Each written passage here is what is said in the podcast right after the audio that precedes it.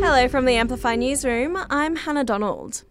The Prime Minister is tipped to announce more defence support for Ukraine today at the NATO Leaders Summit in Lithuania.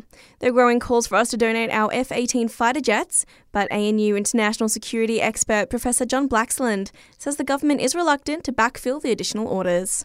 I think the government should just look, suck it up and place the additional orders, let the army release some Bushmasters and Hawkeis and get the Bendigo production line started again to make sure that the Australian Defence Force has all the kit it needs and that the Ukrainians get some of the joy as well. The Government Services Minister believes Australians have a right to know who is responsible for the failed robo debt scheme. A sealed section in the report lists several ministers and public servants who've been referred for investigation.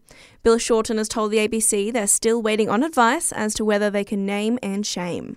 The sealed section has gone to the head of the Public Service Commission, the Secretary of the Prime Minister's Department, the Secretary of Attorney Generals, and the Attorney General.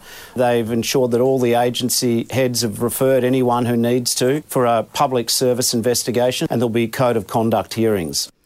ACT police are asking for our help to locate a woman wanted in relation to an incident in Acton yesterday involving a police officer. 30 year old Felicity Loiterton is being urged to present herself to the nearest police station. Police allege the car Felicity was driving initially failed to stop yesterday before it was allegedly driven at a police officer, colliding with him, knocking him off his feet. Anyone with info on her whereabouts is urged to call 131 444. It seems Aussies are pretty skeptical when it comes to the future of AI. A new study by the ANU has found only 20% of Aussies were more excited about AI than concerned, with only 17% thinking it'll create more jobs than it eliminates. But lead author Professor Nicholas Biddle says there are still some Aussies who welcome the new technology.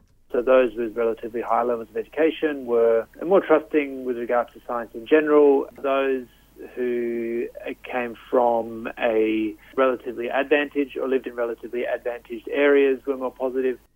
And it turns out Aussies do care about the diets of the white ibis. The birds, commonly known as bin chickens, are known for trawling through rubbish, eating our leftover scraps.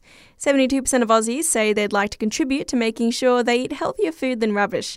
The rest say garbage is their natural diet. And that's the latest in news. We'll have another update for you right here later this afternoon.